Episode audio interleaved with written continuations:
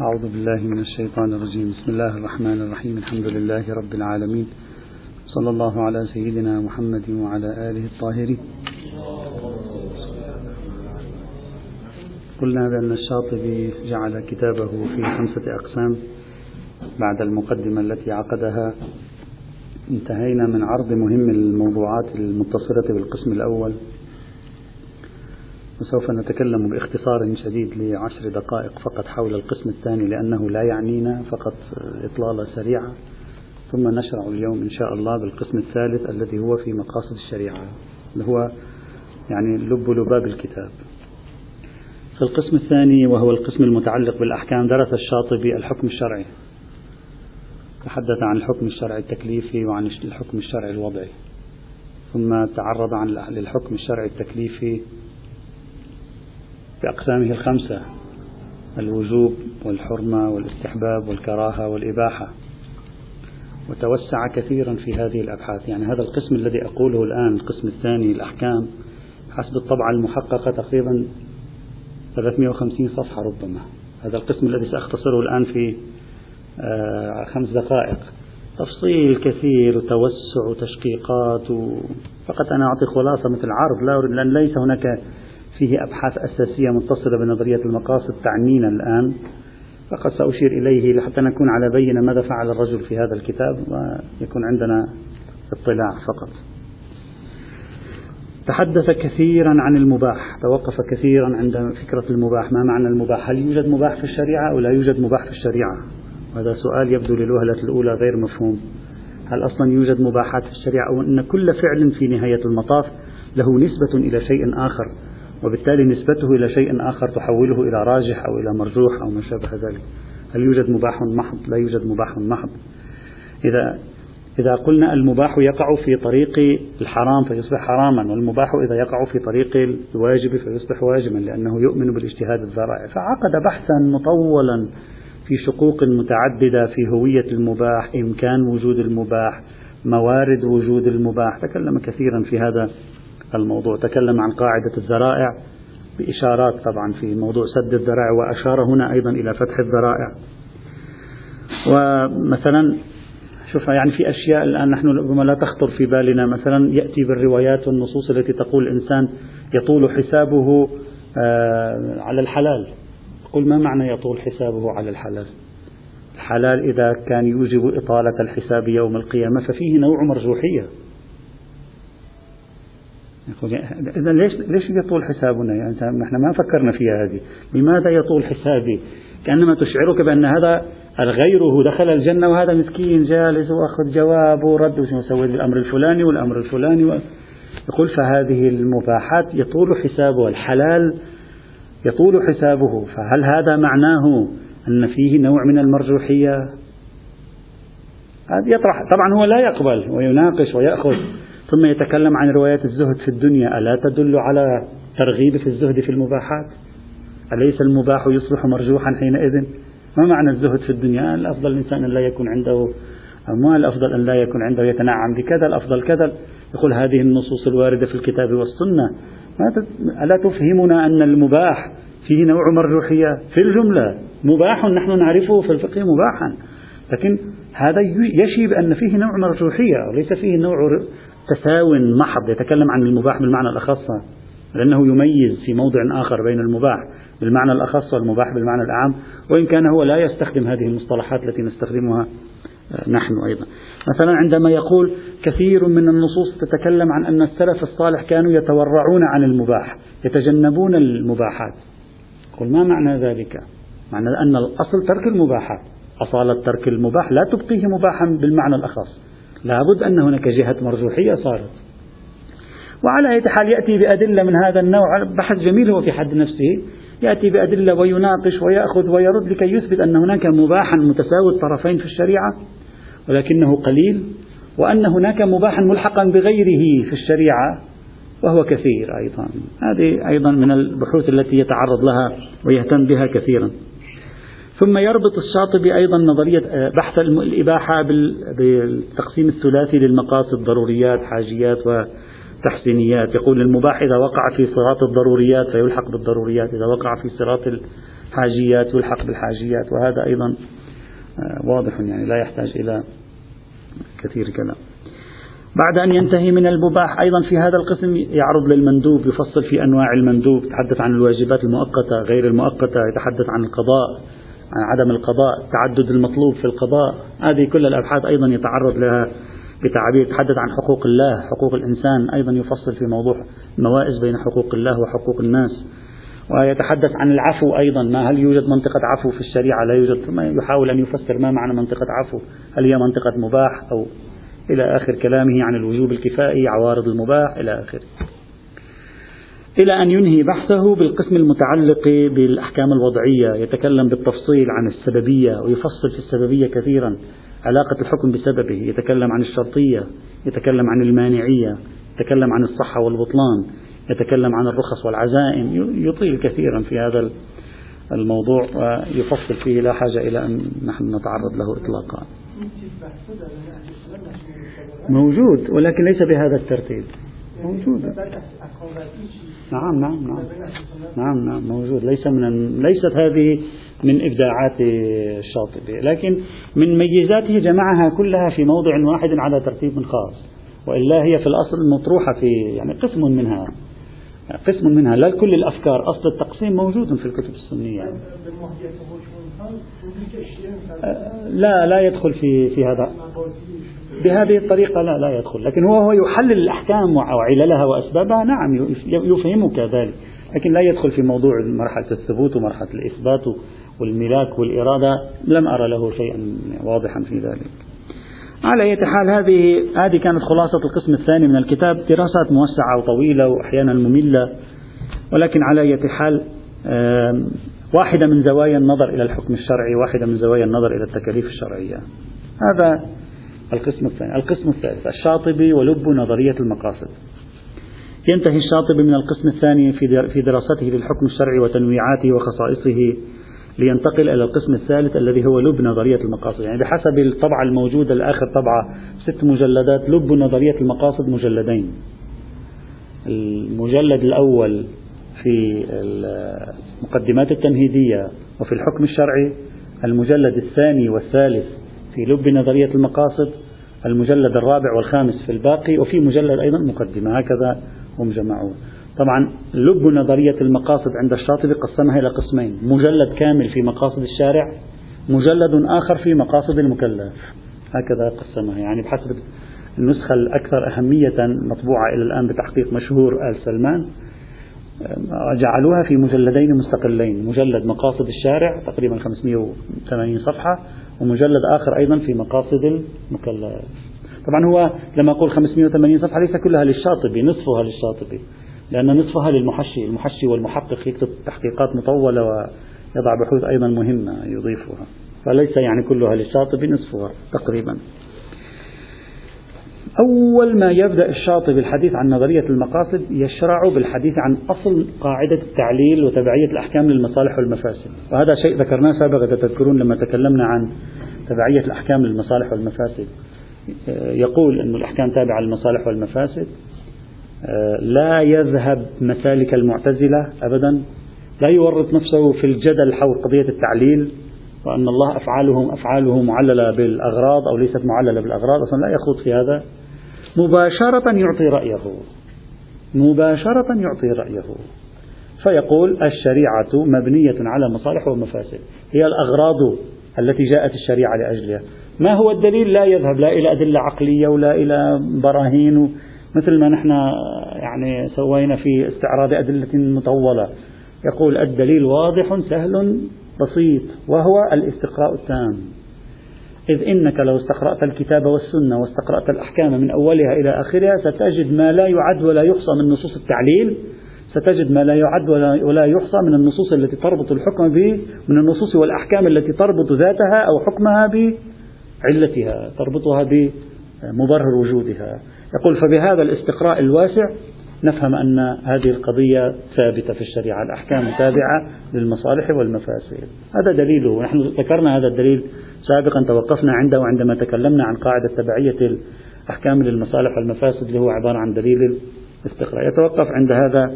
لا يطيل يعني كأنما هو بديهي رغم أن هذا الدليل مهم جدا بالنسبة إليه. هذه القاعدة مهمة جدا بالنسبة إليه لكنه لا يعطيها أكثر من ثلاث أربع صفحات. يعني لا يوليها أكثر ربما لوضوحها عنده. ربما عند أهل السنة هي واضحة جدا. لماذا؟ لأن أهل السنة من خلال نظرية القياس عاشوا فترة طويلة مع العلل.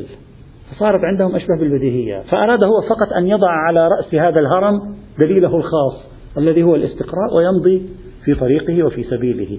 دون أن يضطر للجوء إلى الجدالات الكلامية حول مسألة تعليل أفعال الله بالأغراض أو عدم ذلك. أصلا يقول هذه لا نبحثها هنا ولا نتعرض لها هنا.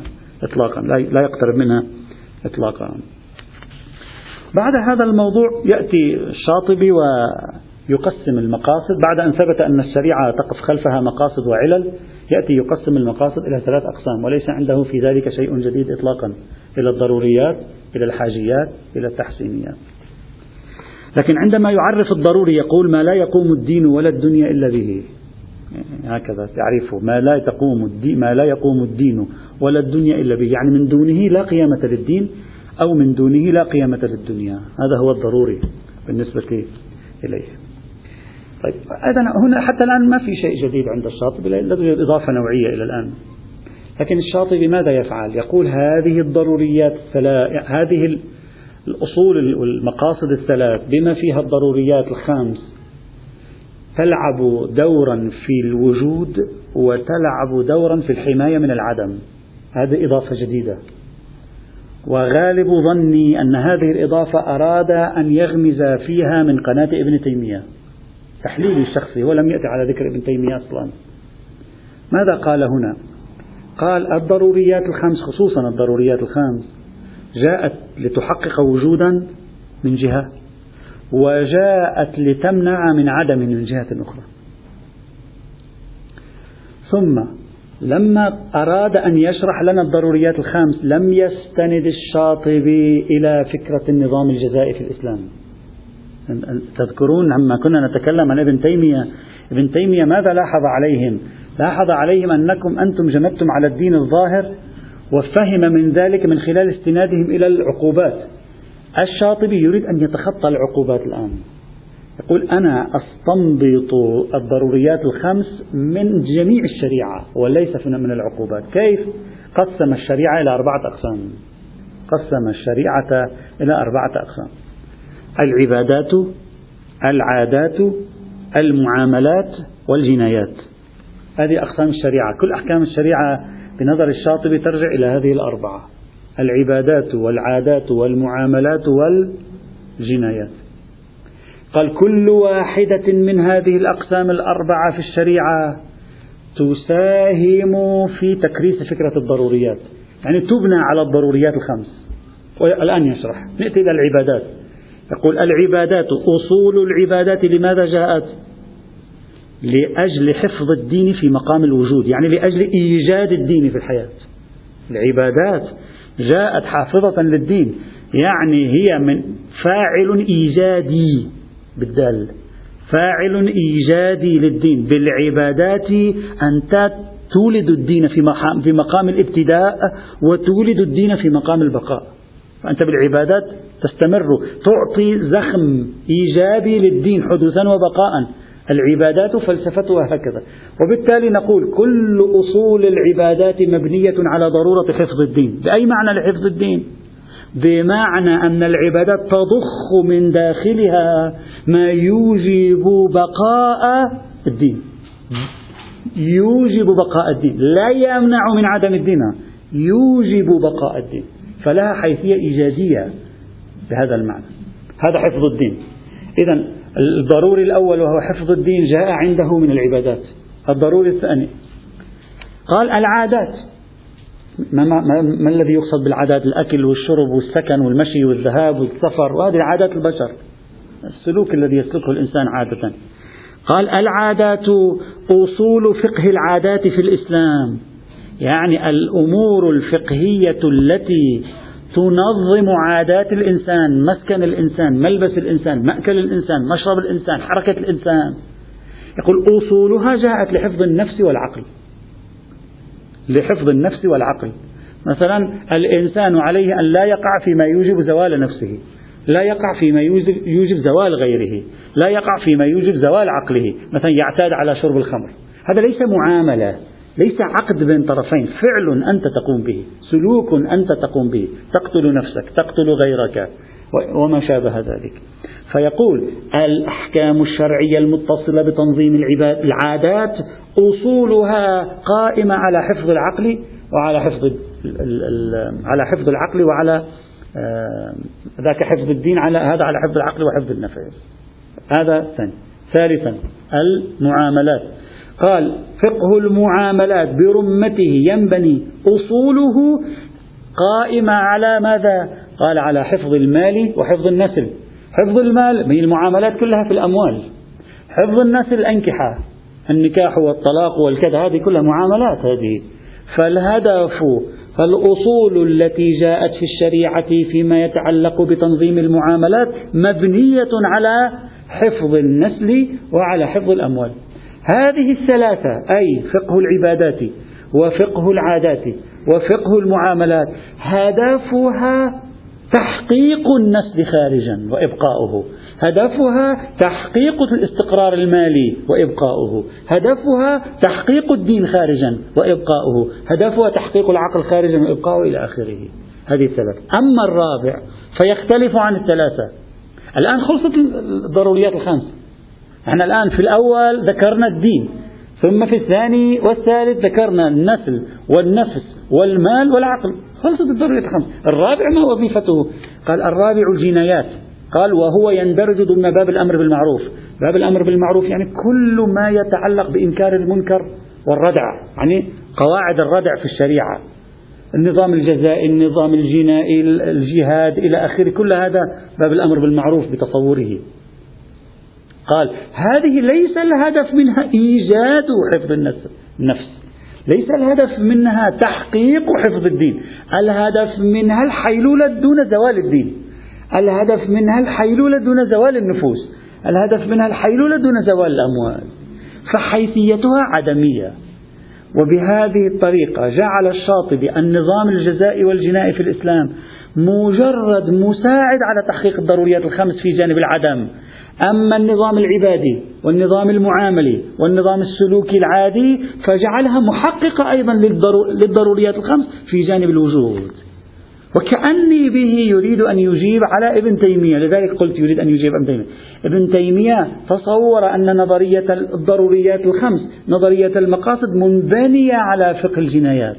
في حين الشاطبي الآن يريد أن يقول هي مبنية على كل الفقه. يعني الفقه كله بناءاته التحتية هي عبارة عن ضروريات الخمس. تارة لحفظها واستمرارها وأخرى للمنع عن زوالها. يعني مرة تضخ فيها طاقة إيجابية للاستمرار ومرة تمنع عن وجود طاقة سلبية تأتي عليها. هكذا تصور الشاطبي الشريعة. وتصور كيفية بناء الأقسام الأربعة للشريعة على فكرة الضروريات الخمس اللي هي عبارة عن المقاصد الضرورية التي تدور الشريعة برمتها عليها. هذا تحليل للشريعة. هذا اجتهاد في رسم خارطة الشريعة من قبل الشاطبي. هذه مهمة بالنسبة إلينا. طيب. هذا العرض لفكرة الضروريات. عندما يعرض الشاطبي فكرة الضروريات على الأبواب الأربعة للفقه الإسلامي بعد أن ينتهي منه يأتي إلى الحاجيات. يقول الحاجيات فلسفة وجودها رفع الضيق عن الإنسان. أن تكون حياته ليست في ضيق ومشقة فقط. بينما الضروريات فلسفة وجودها أن يبقى العقل أن يكون العقل أن يكون المال أن تكون النفوس أن يكون الدين في الحياة. هذه لا الدين كائن النفوس والأموال والأعراض كائنة. لكن حتى لا تكون هذه الخمسة على نحو المشقة في حياة البشر جاءت الحاجيات. أحكام شرعية فقهية تضيفها الشريعة والهدف منها حفظ الضروريات بشكل لا يكون شاقا بحياة البشر. لا يكون موجبا لعسر وحرج على الناس.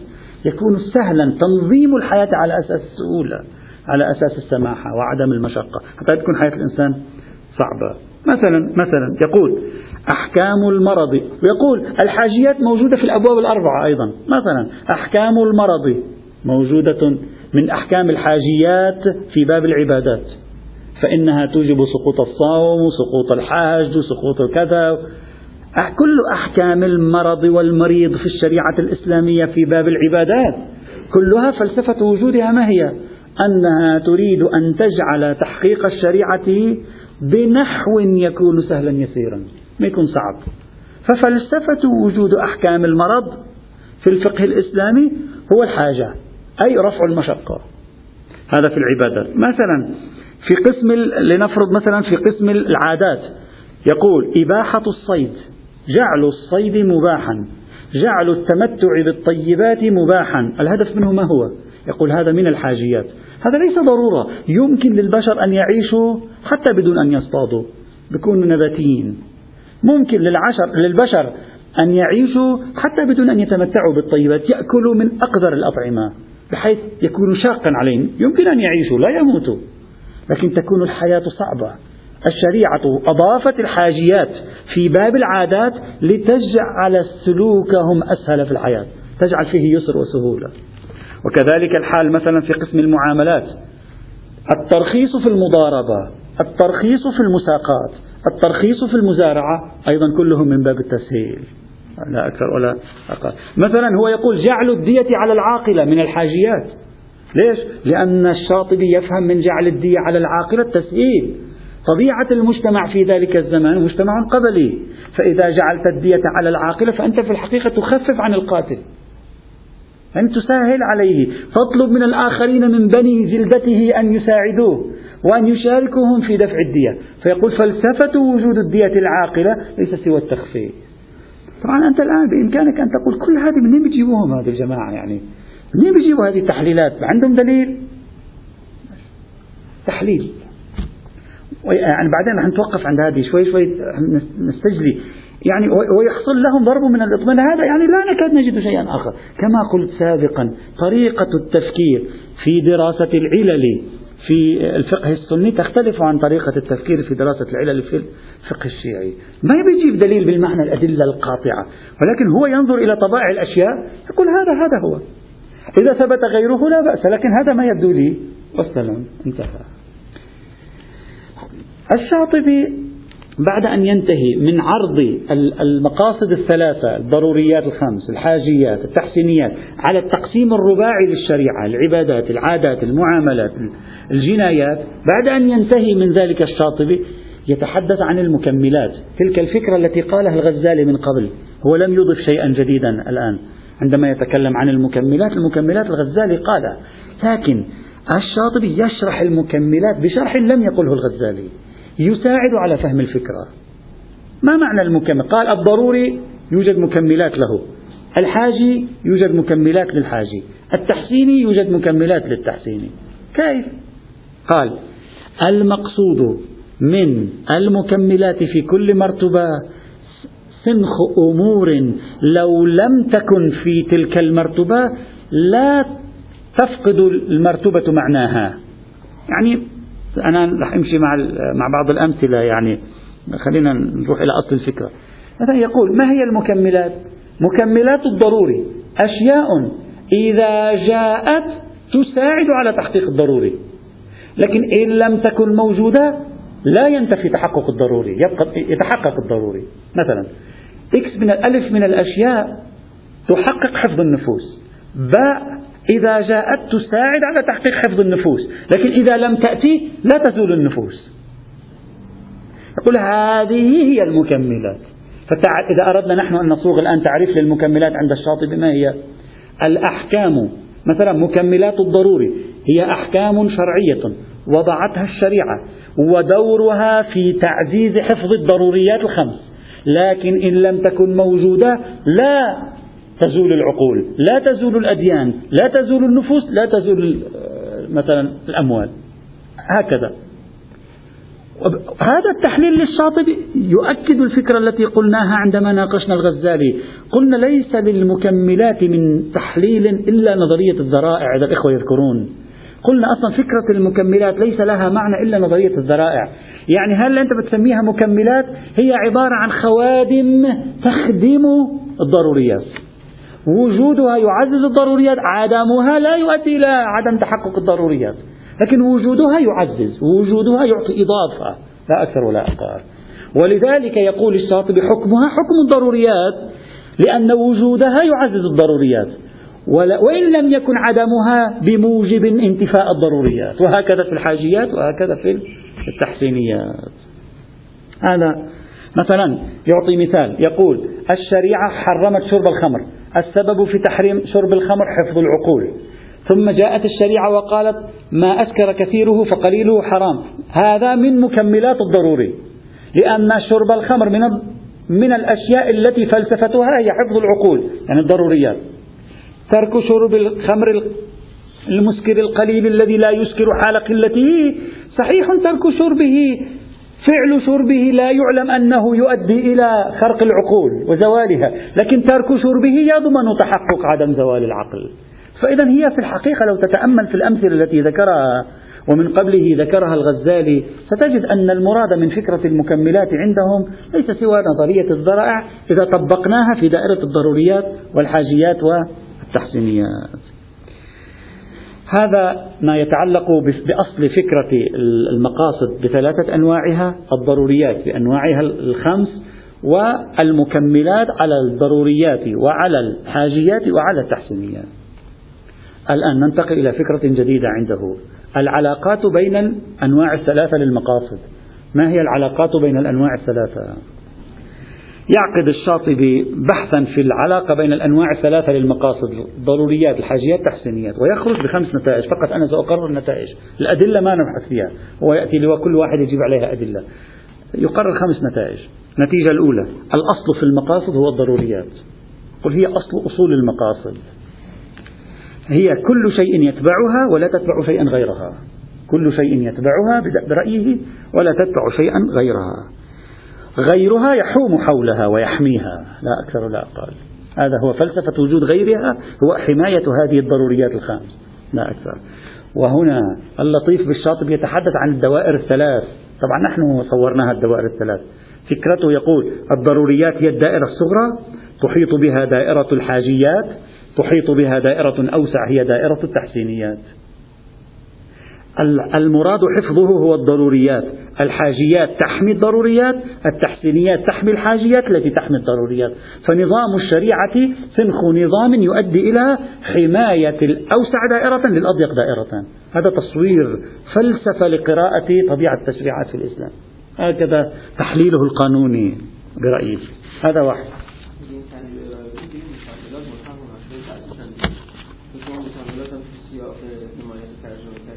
نعم. يصلح نقدا لا يصلح تغييرا في تحليلنا. نعم. بعدين سوف نتوقف عند أهم الانتقادات المر... يعني نقاط الضعف المركزية في رأيي لنظرية المقاصد عند الشاطبي وغيره وسنبين أنه وين المشاكل. هذا يصلح نقدا لا يصلح تغييرا للتفسير لأن تفسيره هناك يعني ذلك وبالتالي يمكن أن نقول له حين الحاجيات يمكن أن تكون مكمل للضروريات. فهذا يوجب خللا في البحث نعم صحيح. هذا أولا ثانيا النتيجة الثانية عكس النتيجة الأولى. ما هو؟ اختلال الضروري أو زوال الضروري يساوي زوال كل الأحكام الحاجية والتحسينية. مثلا لو الشريعة قالت لا يوجد حكم بيع بعد اليوم كل الأحكام الحاجية والتحسينية الملحقة بالبيع تنتفي لأن كلها مربوطة بها تنتفي. كلها تنتهي. إذا قال لم يعد هناك شيء اسمه البيع ألغينا البيع؟ فطبيعي حينئذ أن يلغى تلقائيا حكم شرط معلومية العوضين. لا معنى له. الأصل ألغي فالفروع تلغى. وبالتالي أي شيء يحدث في الضروريات يؤدي إلى انهيار ما يتصل به في الحاجيات والتحسينيات. هذا ثانيا. ثالثا قال اختلال الحاجي والتحسين اختلالا تاما يؤدي إلى اختلال الضروري اختلالا جزئيا. يعني بمعنى إذا فرضنا الحاجيات والتحسينيات حصل فيها خلل ما. أنت في السلوك لم تراعي الحاجيات لم تراعي التحسينيات مثلا. هذا سيؤدي إلى خلل جزئي في الضروريات. لماذا سي... يعني لن يلغيها لأنه لو كان يلغيها لصارت الحاجات من الضروريات ولن يلغيها. ولكنه في نهاية الأمر بما أنه يشكل حماية سيجعلها عرضة للخطر في بعض الأمكنة. وبالتالي سيكون هناك ضرر جزئي يلحق بها برأيه النتيجة الرابعة. قال صحيح أن زوال الحاجيات والتحسينيات قد يؤدي إلى إلحاق ضرر بالضروريات لكنه لا يؤدي إلى زوال الضروري. أبدا مطلقا لا يؤدي إلى زوال الضروري. الخلل جزئي وليس خللا كليا. والنتيجة الأخيرة التي يخرج بها يقول المحافظة على الحاجي والتحسيني لازم لأجل الضروري. هذه يعني خمس قواعد طبعا ويفصل في أدلتها لا حاجة إلى أن نطول في هذا الموضوع. إذا أنت رسمت القواعد هذه كيف تفهمها؟ الضروريات هي الأصل وهي التي تفرق الحاجيات والتحسينيات. الحاجيات والتحسينيات حماية للضروريات. زوال الحاجيات والتحسينيات. الخلل فيها يترك أثرا جزئيا على الضروريات. زوال الضروريات ينهي الحاجيات والتحسينيات. هذه شبكة علاقة يحاول أن يرسمها الشاطبي هنا. هذا بحث ثان من مباحثه فيما يتعلق بنظرية المقاصد. بعد هذا البحث ننتقل إلى بحث ثالث في نظرية المقاصد عند الشاطبي. مفهوم المصلحة والمفسدة ومشكلة الكليات. الشاطبي أولا يبدأ بتحليل فكرة المصلحة والمفسدة. يقول في الدنيا لا توجد مصالح محضة ولا توجد مفاسد محضة. ما من فعل إلا وفيه مصلحة ومفسدة. هذه المحض لا وجود له في عالم الدنيا. كل شيء يمكن أن يكون فيه مصلحة. حتى لو كان 99% منه فاسد. كل شيء يمكن أن تكون فيه مفسدة. حتى لو كان 99% منه فيه مصلحة. هذه قاعدة يقررها ويذكر وجها لها.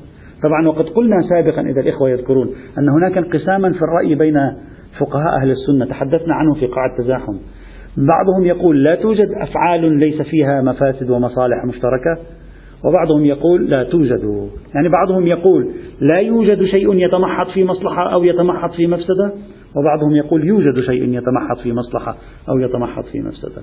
الشاطبي من الذين يقولون لا يوجد في الدنيا شيء فعل يتمحض في المصلحة أو يتمحض في المفسدة.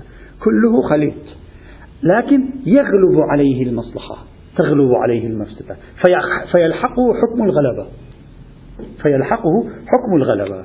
لذلك بس بدك تقيم فعل ما تجي تقول لي والله هذا الفعل ترى فيه مفسدة. إيه أدري فيه مفسدة. طبيعي يكون فيه مفسدة. قل لي ما هو الغالب فيه. إن كان الغالب فيه المصلحة فهذا الفعل جيد.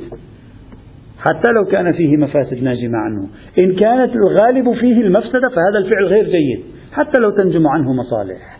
هكذا تقاس الأفعال من وجهة نظر الشاطبي. بقانون الغلبة لا بقانون التمحض. قانون تمحض يعتبره هو خيال لا واقع له في هذه الدنيا. يقول نعم في الآخرة يوجد هذا. في الدنيا لا يوجد شيء من هذا القبيل إطلاقا. وبالتالي كل فعل فهو مركب. كل فعل فهو مركب. وليس هناك من أفعال غير مركبة إطلاقا. طيب, طيب. المفسدة التي في هذا الفعل متى الشارع لا يهتم بها عندما لا تكون في حد نفسها موجبة حكما مستقلا؟ إذا كانت المفسدة التي في هذا الفعل سلخ مفسدة حجمها كمها كيفها بالذي يستدعي حكما مستقلا وهذه المفسدة لا نستطيع أن نلغيها يجب أن نأخذها بعين الاعتبار. أما لو كان هذا الفعل المفسدة الموجودة فيه سلخ مفسدة لا تستبد بجعل حكم شرعي. يعني ليست بحجم أن تدعو إلى حكم شرعي منافس للمصلحة فنقول حينئذ لا حكم لهذه المفسدات والحكم فقط يكون للمصلحة في مثل هذه الحال. هذا ما يقرره الشاطبي هنا. طيب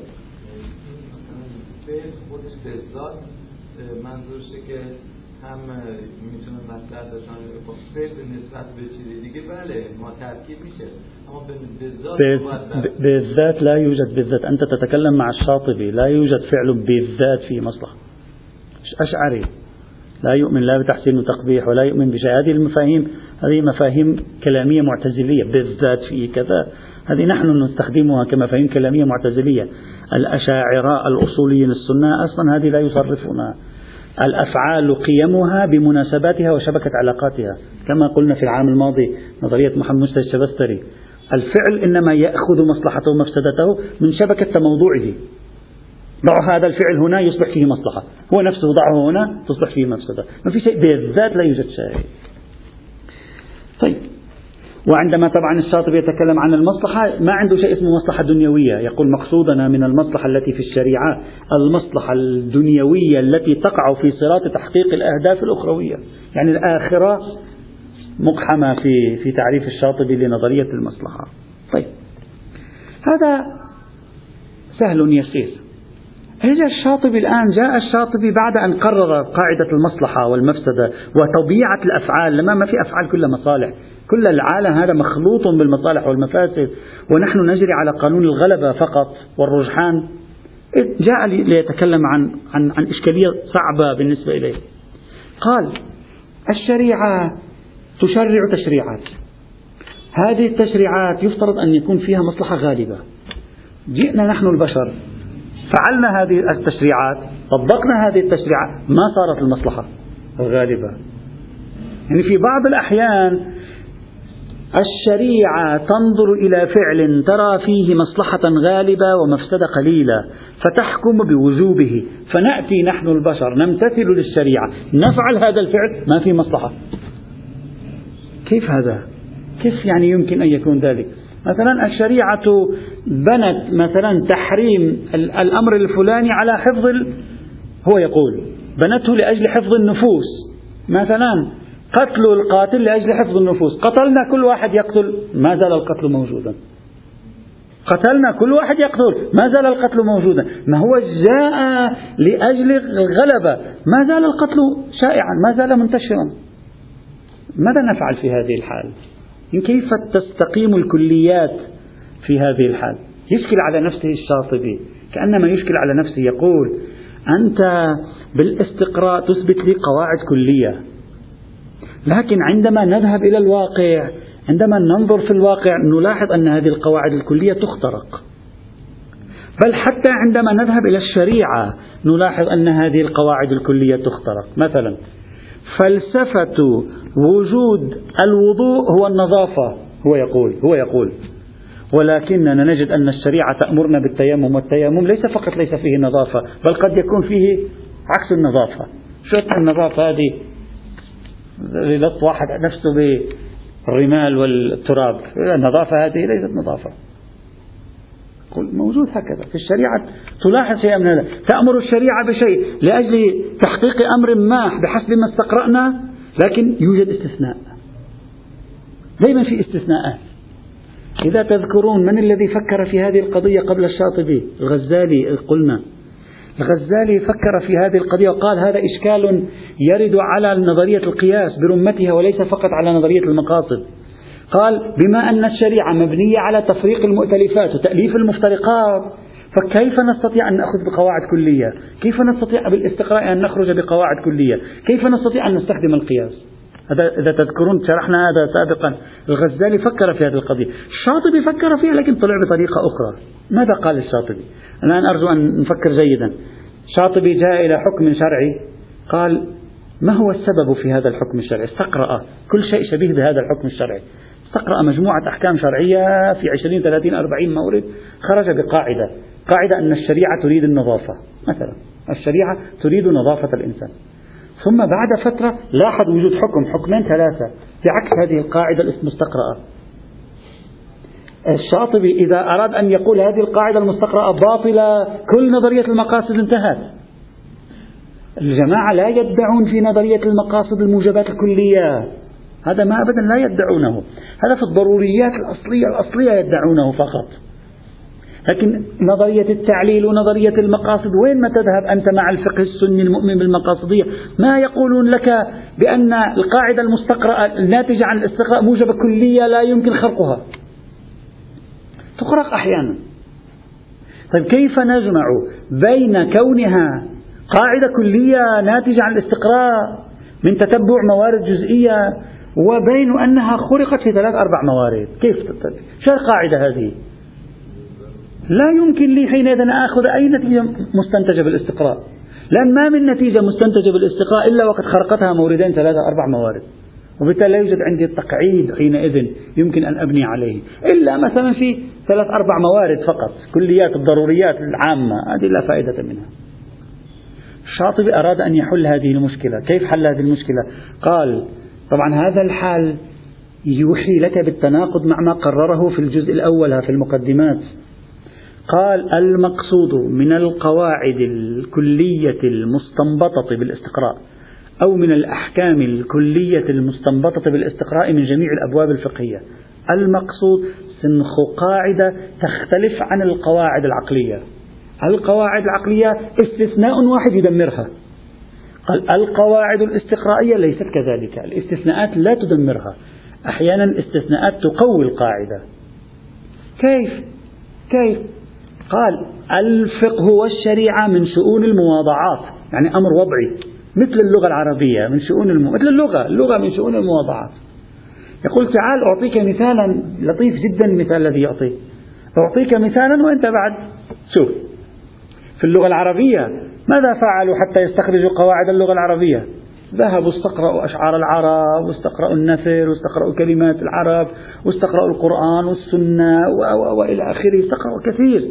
فخرجوا بقاعدة المبتدأ مرفوع لا يجوز الابتداء بالنكرة. خرجوا بقاعدة لا يجوز الابتداء بهذه القاعدة وبنوا وقال في كل مورد المتكلم يتكلم المبتدأ معرفة. ثم ذكروا استثناءات. استثناء اثنين ثلاثة أربعة. الآن إذا ذكروا الاستثناءات هل هذه الاستثناءات تبطل القاعدة وبالتالي لا يوجد عندنا قاعدة في اللغة العربية اسمها لا يجوز الابتداء بالنكرة؟ لا لا تبطل. كل قواعد اللغة العربية لها استثناءات. سبحان الله هذه قاعدة. أنا جبت هذا مثال الابتداء بالنكرة طلع في بالي الآن. هذه لا يجوز الابتداء بالنكرة في النحو الوافي. ذكر استثناءات لا يجوز الابتداء بالنكرة. على ما أذكر الآن أتكلم عن ذاكرتي. على ما أذكر 36 استثناء لقاعدة لا يجوز الابتداء بالنكرة. هو هذا ابن عقيل ذكر كم واحدة لا يجوز الابتداء بالنكرة. ما لم تفد كعند زيد النمرة وهل فتى فيكم وما خل لنا ورجل من الكرام عندنا إلى آخر الأبيات. ذاك 36 استثناء هذا طلعت الاستثناءات أكبر من القاعدة. لكن على أي حال ماذا يريد أن يقول الشاطبي يقول القواعد اللغوية كلها مخروقة ما في لغة إلا وقواعدها مخروقة روح إلى أي لغة؟ استثناءات في أي لغة موجودة. هل هذا معناه لا توجد قواعد في اللغة؟ توجد قواعد. هل هذا معناه أننا لا نفزع إلى القواعد نلجأ إليها؟ نلجأ إليها. هل هذا معناه أننا لا نحتكم إلى القواعد؟ لا نحتكم إلى القواعد. هذا نفس الشيء. الاستقراء الأغلبي يؤدي إلى ولادة قاعدة. ثلاثة اثنين خرجوا عن القاعدة لا يضر. أنت تتكلم في المواضعات يعني في أمور اعتبارية لا في أمور حقيقية عقلية. وبالتالي هذا لا نعم. إذا بلغت الاستثناءات مبلغا هزت القاعدة نعم. هذا صحيح. مثلا أنا جبت عشر موارد طلعت منها قاعدة وبعدين سبع موارد طلعت على عكس القاعدة. نعم ولا أستطيع. أما إذا جبت ثلاثين مورد استخرجت منها قاعدة ألف. ورأيت أن مورد موردين ثلاثة على عكس الثلاثين. لا أقول أن القاعدة خرمت. أقول بناء الشريعة على هذه القاعدة. إلا ما خرج بالدليل. وكأني بالشاطبي. هذا من عندي. وكأني بالشاطبي. يريد أن يجعل القواعد المستنتجة بالاستقراء بمثابة العام والمطلق. أنت المطلق والعام ألا تبقى ترجع إليهما؟ حتى لو طرأ عليهما التخصيص والتقييد تبقى ترجع إليهما. كما يقول صاحب الكفاية يقول وإنما نرجع إليهما قانونا وقاعدة. الآن إذا إذا عندك عام وطرأ عليه مخصص اثنين ثلاثة أربعة خمس مخصصات هل لا تأخذ بالعام في المرة السادسة؟ تأخذ بالعام. وقد أبطل الأصوليون قاعدة أن العام بعد التخصيص مجاز وبالتالي لا يمكن البناء على أي طبقة. قالوا العام حجة في الباقي في كل الباقي إلا ما خرج بالتخصيص. الشاطبي كأنما يريد أن يقول القواعد المستقرأة المستنبطة بالاستقراء أشبه بالعام يرجع إليه ما لم يأتي دليل على عكسه. إذا صحت هذه القاعدة ستسهل على الشاطبي كثيرا. لأن بعد ليس إذا أراد أنه حتى يطلع لك قاعدة مستنبطة بالاستقراء أراد يجيب لك كل الموارد ولا يوجد حتى استثناء واحد لا يسلم له كل بناء نظرية المقاصد ربما. لأن هذا من الصعب حينئذ أن يسلم له. لكن مبني على الغلبة. هذا معنى الغلبة. الغالب في الأشياء كذا. قانون الغلبة هو الحاكم. قانون الموجب الأكثرية هو الحاكم لا الموجب الكلية.